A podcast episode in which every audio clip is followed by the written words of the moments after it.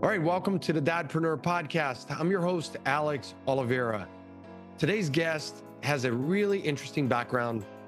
And I think that uh, for those entrepreneurs who are happen to be parents, uh, moms or dads, and are considering leaving corporate America, we get a lot of guests who um, have done that and have started their own business or consulting, or they've gone back to school while working and trying to start their next chapter. These are all hard things when you're a parent. And so we, we talk about that quite a bit here on the podcast. Our listeners know. So Ken, he, he, he once you start to hear his story, um, you're you're going to be inspired because Ken went back to school to earn his PhD while running the business, you know, working, but also having a family, his wife and two daughters. So Ken, I want to welcome you to the podcast. I think you're you're going to be an inspiration to a lot of those uh, listeners out there who want to go in that direction, but maybe are afraid. So we're going to pick your brain on what were the, the the tough moments, but then what was in the other side as well. Welcome to the show.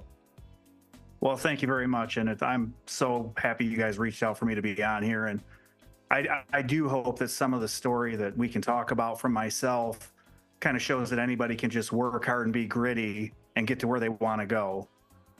So I, that's what I hope to be kind of a role model of that. But there was a lot of people that inspired me as well, and and a lot of it comes from maybe some sports that I'm into. So yeah, it should be a very fun conversation.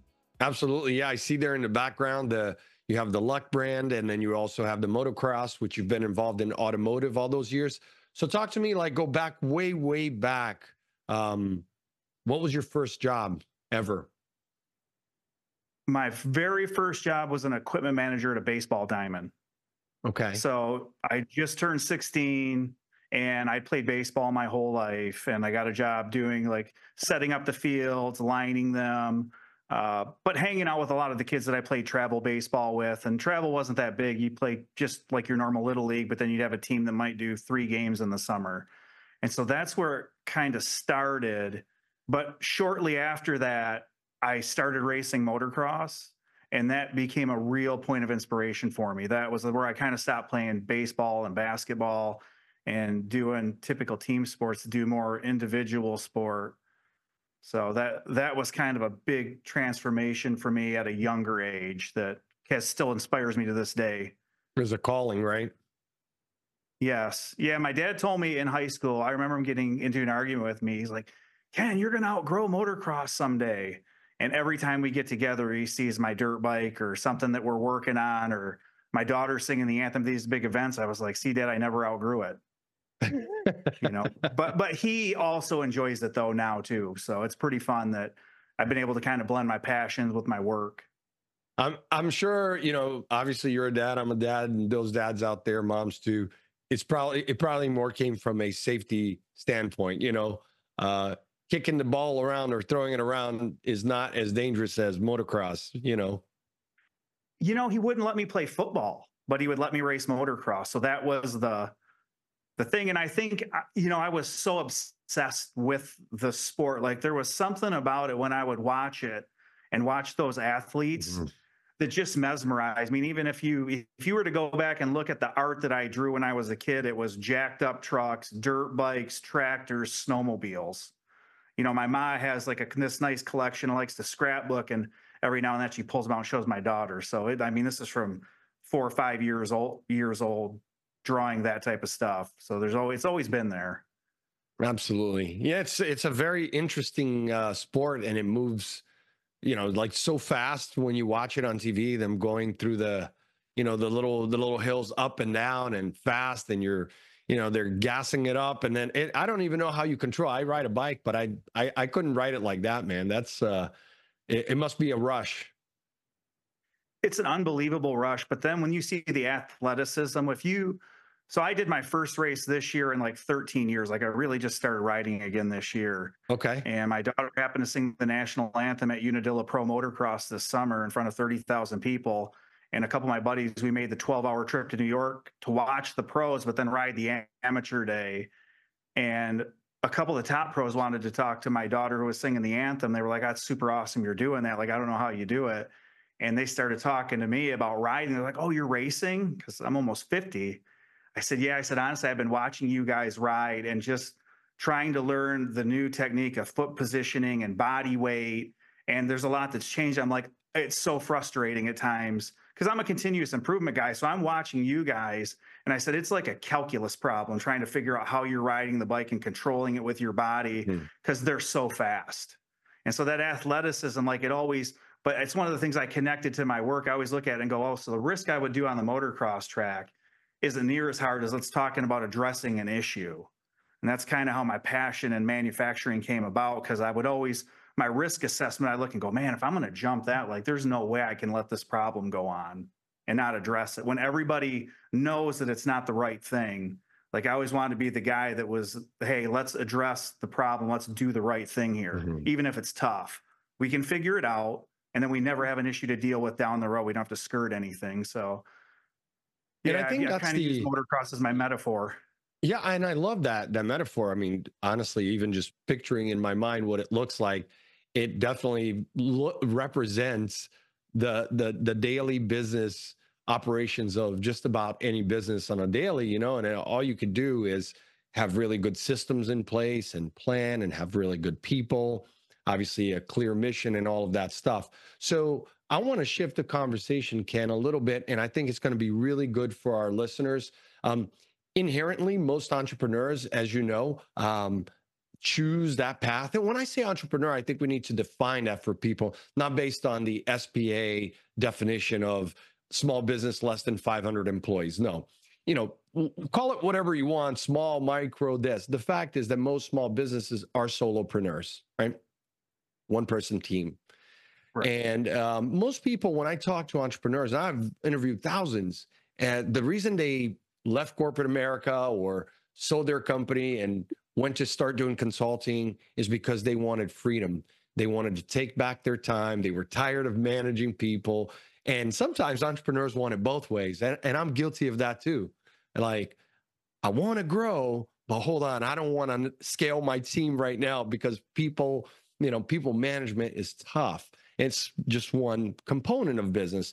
Um, but I think what has helped me in all the years Ken, and I share here on the podcast often is creating systems, whether I'm doing marketing, sales, whatever it is, putting systems in place and dialing it in, teaching it to people.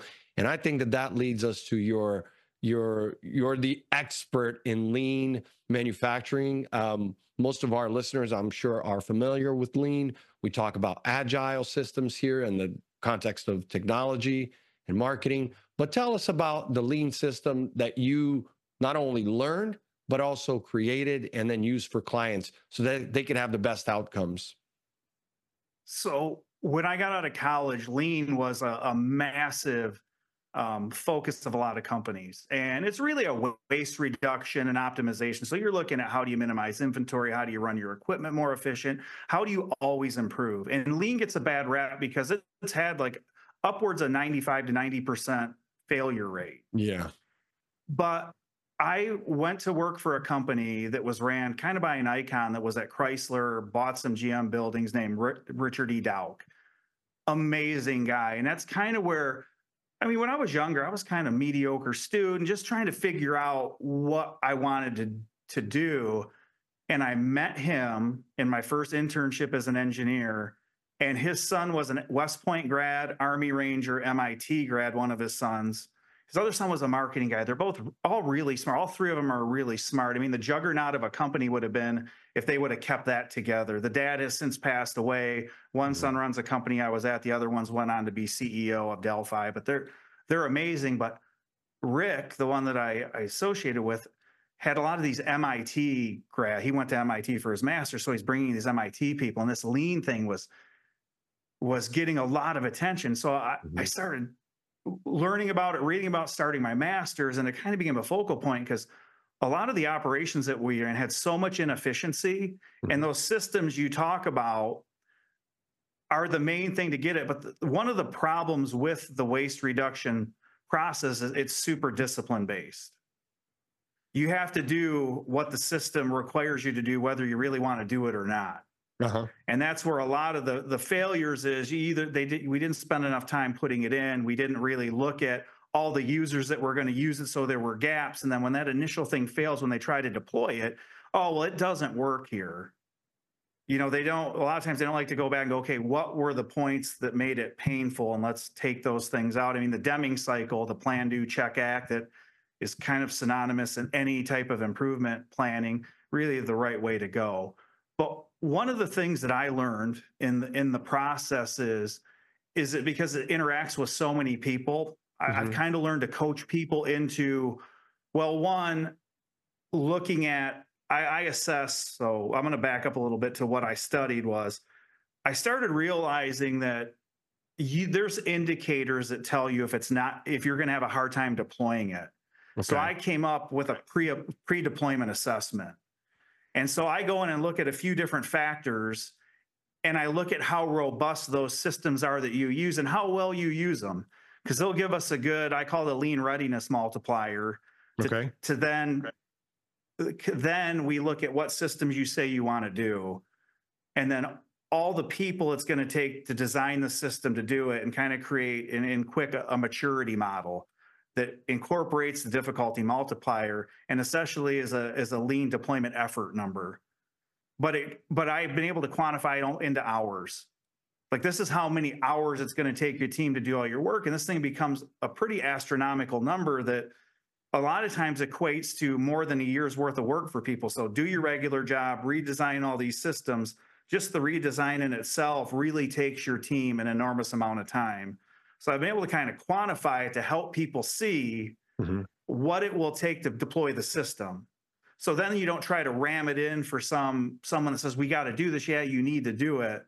But if you do it pragmatically and you look at the demand you're going to put on your team, now you make it a much more um, sizable bite to uh-huh. take to progress through it because we want to get to perfect ideal state that's a key word in lean is ideal state we want to go right to uh-huh. ideal state instead of saying well let's walk this thing in based on where we're at now which you could have a lot of gaps in your systems and let's address those and walk it through. So there's a little bit there but that's kind of how our process works. Yeah and i i think um it's interesting when you mentioned that it, it gets a bad rap because of the high failure rate. Um I think we saw that in such a big way during COVID with, you know, logistics and supply chains disrupted where just in time manufacturing and all of that just wasn't wasn't working, you know, because I right. worked with many clients who they, they just couldn't get their product because they worked in that manner where they're shipping to an Amazon warehouse mm-hmm. and then it's going out and then when the pandemic really kind of hit its peak, it just that's you you you couldn't get enough product, right? And then we saw certain competitors that did everything in house, and some of them weren't using those systems. They they could be using lean. I don't know. You never know what the competitor is using. But whatever they were doing, they were doing right. And my point to some of those clients that I was consulting with, especially the ones in manufacturing, I do the marketing side. So my job is much easier, you know, just go go sell product. Um, was like, look, clearly they're in a space like yours. They have automated systems, you know, from end to end. How how come they're taking market share from you? And that conversation sort of turns into like, oh, I don't want to use this system or that system anymore. And I just I, I agree with you.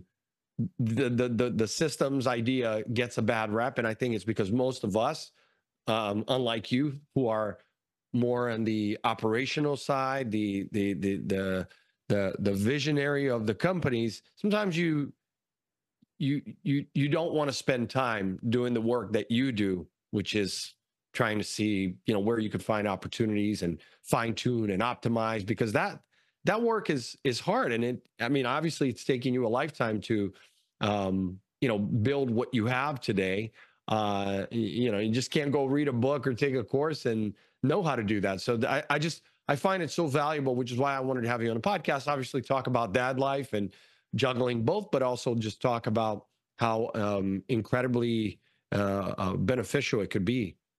You know, it is, and you know the the company Luck Unlimited that that I started is based on the acronym for luck, laboring under complete knowledge. So laboring is doing hard things under his estate with a strategic plan to execute, essentially. So okay.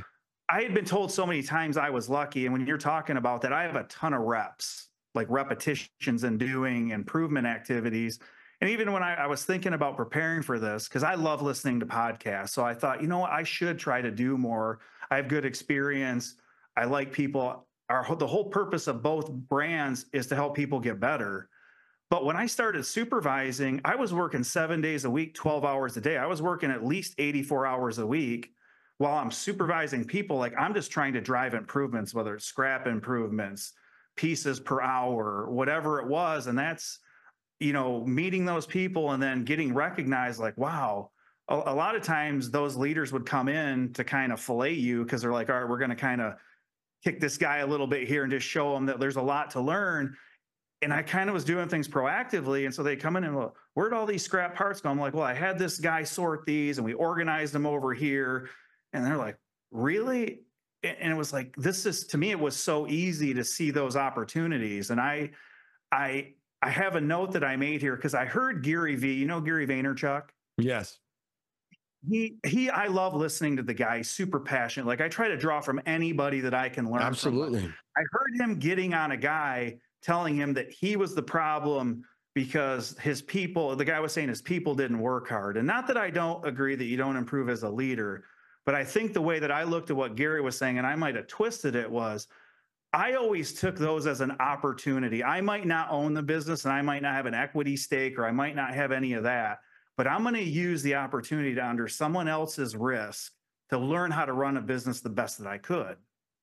And so I worked for another company like it was Ken's company hopefully to build up the habits that made me successful in business. And that's what I would tell anybody just because it's not your business, don't go at it like it's not your business. Make every decision like you're looking at it from the, the data and anything to improve it like it's your business. Because if you build 10 years of letting things slide, like you're going to have a long learning curve of changing your habits. So mm-hmm. my habits have always been to go hard. Like I'm a big David Goggins guy. Like I love that grittiness, persevere through the pain. It's why I like to mountain bike, race motocross. I mean, all these things that challenge my confidence. I like to put myself in that. But that's the thing when I when I hear people say that, I was always like, when I worked for somebody else, I worked like I was writing the checks to prepare myself to write the checks. Mm-hmm. I, I recently had a guest on the podcast here. Well, I'm going to mention, I typically don't do this, talk about another guest on this one, but it's so relevant to our conversation, Ken. So, um, Chris Joyce, he's the uh, founder CEO of uh, Gusher, and it's a platform out there that does, you know, they help startups, ma- like m- instead of you doing crowdfunding or going to look for, you know, seed round and give up equity in your company, you do what is just in he he describes it as um, uh, labor equity, right? So if if you're a CMO level person, you you can go to one of the startups on the platform, take one percent of the equity, and then really help them drive that strategy, right? Because the startup is yeah. they're not at the level that they can afford C level or executive level people, right? And and it's it's interesting because um, like everything that you're talking about, and obviously you own your own business.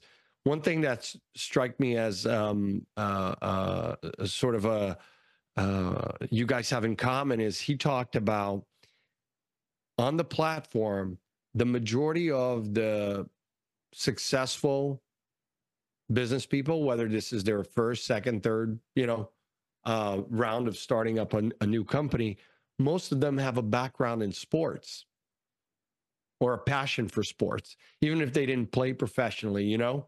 And, um, right. so, so, you know, I, I, read a lot of books by athletes and people like that too. And I always think it's great, the metaphors and it's, you know, positive and different coaches. I mean, I remember re- re- reading a book by Rick Pitino back like 20 something years ago, you know, success is by choice and not by chance. And that stuck in my head. Um, so there's so much to draw from sports. Let me ask you, I mean, because you are in the sports world and in the business world, what do you think it is about those two that go hand in hand? I think the thing, yeah, okay. What I think it is is and and motocross and football and hockey have been the areas that we've and partially because I love motocross, so that kind of helps that. But hockey and football are different because you have coaches that help you build processes like you talk about. So you get some discipline and you get some methodology that will help you get better. Mm-hmm. And there, there's a, a really good hockey coach that I'm talking to a lot right now and working with him that he played professionally in Sweden. Um, he is a hard driving guy. And and I, I like that a little bit. I like people that will be direct and say, this right. is what you got to do. But I, I said, here's the deal. Like when I got a dirt bike and I wanted to race, I went to the track and flailed through trying to get better. There was a guy named Brian Swink who was a top pro, two time supercross champ that I met at my second race. And my dad is like, Ken, I don't know who this kid parked next to us is. He's like, but he is phenomenal. I'm like, well, okay, because I mean, I was slow. Like it was my second. I mean, I thought I was going to go from getting a bike, riding a few times to the Pontiac Silverdome for Supercross. Oh man, this guy Brian literally was transitioning from an amateur to a pro within the next six months. Won his first professional Supercross race, but he did. He kind of started giving me some pointers and stuff. But it was like seeing greatness but in motocross you do it on your own these other sports you have all these coaches and i said it's one of the few times that there's another man that's literally telling you everything they did wrong so that you don't repeat the mistake again so you can achieve your goal whether it's to be a regional champ a state champ go play aaa hockey or make it to the nhl or be a pro but it's so tough to get kids to receive that knowledge Okay. You know, but that's what I see with sports is these these people get processes and disciplines. The ones that really succeed were the ones mm-hmm. that took all the things from these coaches, took the process and go, "Oh, if I want to be good in business, I got to standardize how I do things. What time I get up, that I maximize there's 86,400 seconds in a day. How do I use those seconds?" Now, I don't want people saying they should use all of them for work, right. but be deliberate with how you use your seconds Absolutely. Take 480 of them and be laser focused on it. And I, I think, you know, there, there's something I heard about choices we have to make. Like we can be bad at things in life, we can be good at things in life, right? We can be average. And there's a lot of people content with being average and being mediocre. I feel like, you know, right now it's like that's good enough. Or you can be excellent and elite. And to be at that high level, you need ultra focus and special intensity on everything you do to be great those guys that succeed in business from sport, they did that. They were the excellent and elite guys that said, "Oh, I'm learning from all these people. They're literally sacrificing their time now to make me achieve some athletic goal, but it relates to business as well. well. It sounds like compete. Yeah, and it, it, it sounds like I know you said your daughter, you know, uh, performed the national anthem. That's so cool. You know, hats off to you guys for that. So is that the the the way sort of you grew up and the challenges that you went through?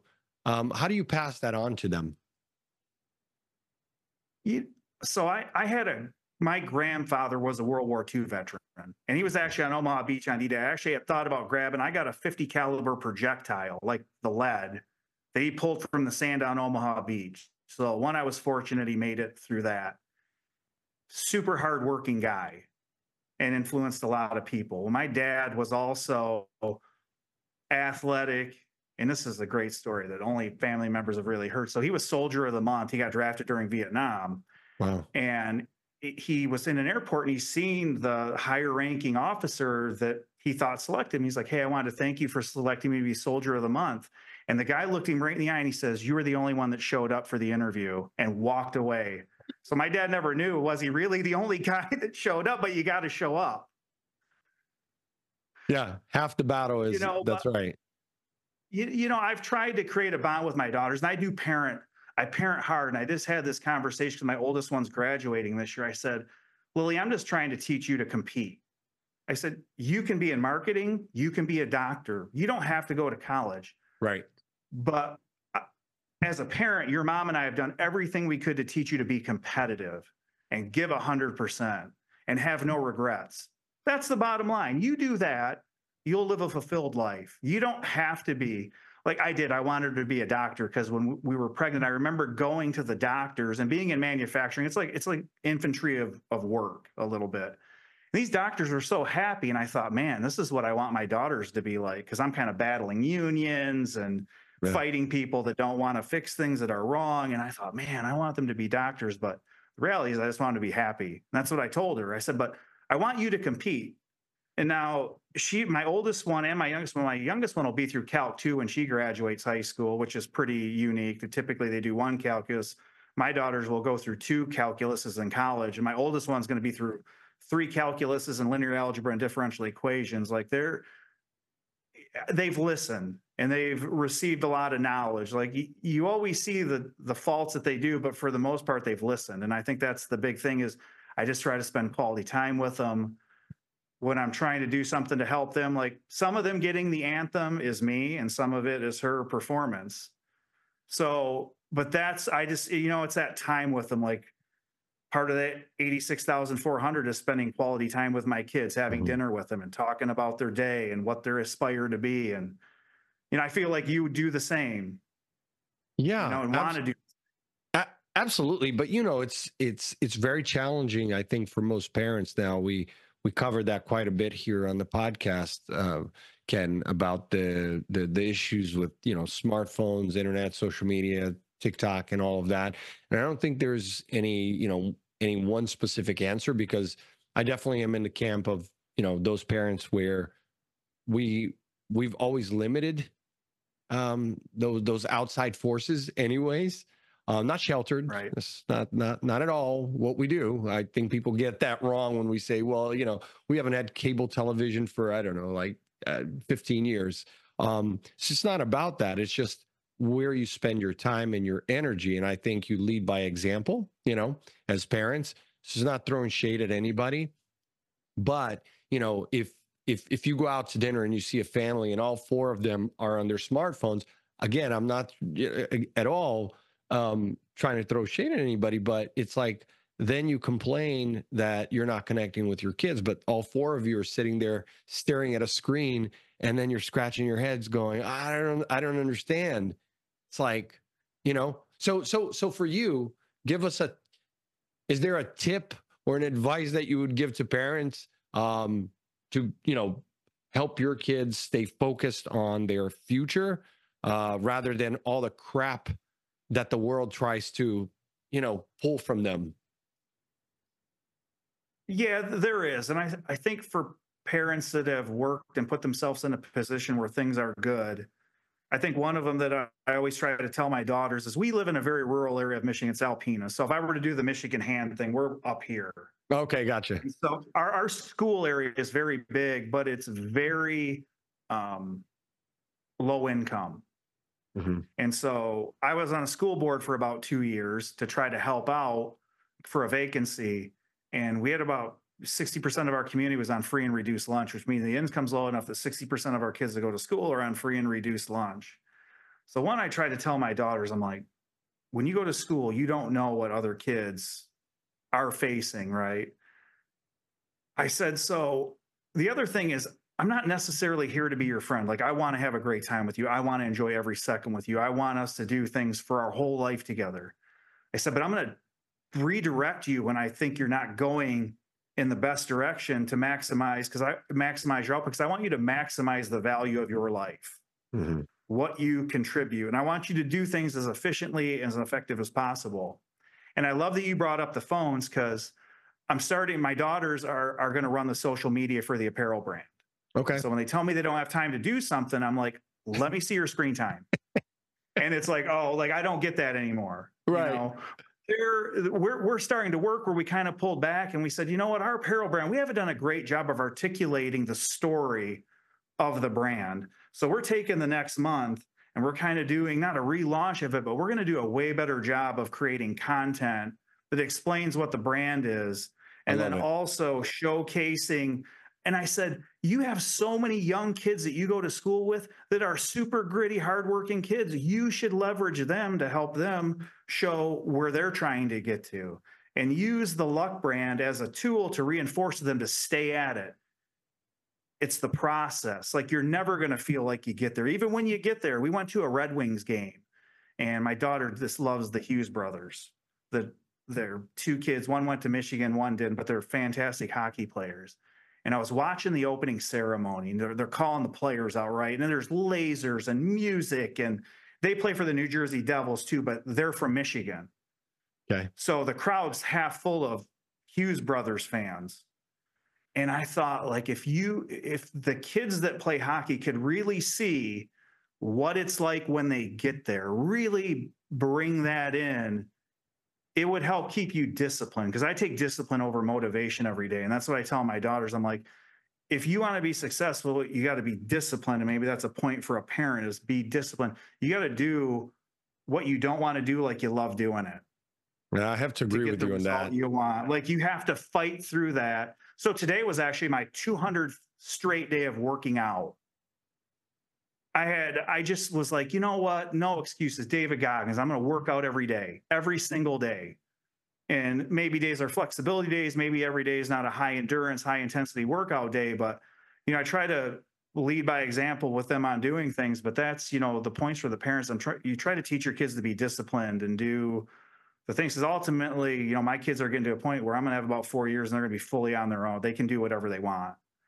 And so I think that's the thing is trying to teach them those things in a way. And, and even you probably know it's tough sometimes to not just say, just do it like this. Right. Like just, it's like, okay, you don't understand why. Like there, there are times people don't know, people don't want to do it. And then sometimes they don't understand what to do it. And I got to, I forget sometimes myself that they're only 14 and 17. They haven't seen everything yet. So I got to walk myself. Okay, they don't know. Let's walk through this. Uh, absolutely. And I think that's the thing because when they really see that you're trying to make them better, it does make it more digestible or palatable. Yeah. No, I love it. I mean, I I think everything that you're doing, uh, Ken, is you know is a story about so like my my big takeaway is how you took you know sports uh, lean in business and you've kind of wrapped it all into one so that you could be the the best dad the best businessman you know um, and all of that and that's admirable and so we're you know just so happy to have you here and talk to us and we'll we'll follow the brand and see where it goes I'll definitely share um, uh, we'll, we'll share all your information in the podcast show notes um, i know you got a lot of cool content coming up in 2024 but for those who want to check out all the work that you're doing right now, what's the best website for them to go to? Luckunlimited.org is the consulting site. Okay. So luckunlimitedapparel.com is the apparel site. And then the main Instagram we use is Luck Unlimited Apparel. Mm-hmm. Um, we're, we're Luck Unlimited on Twitter, but Luck Unlimited Apparel Instagram is probably the one where we're doing the most. Okay. Right now.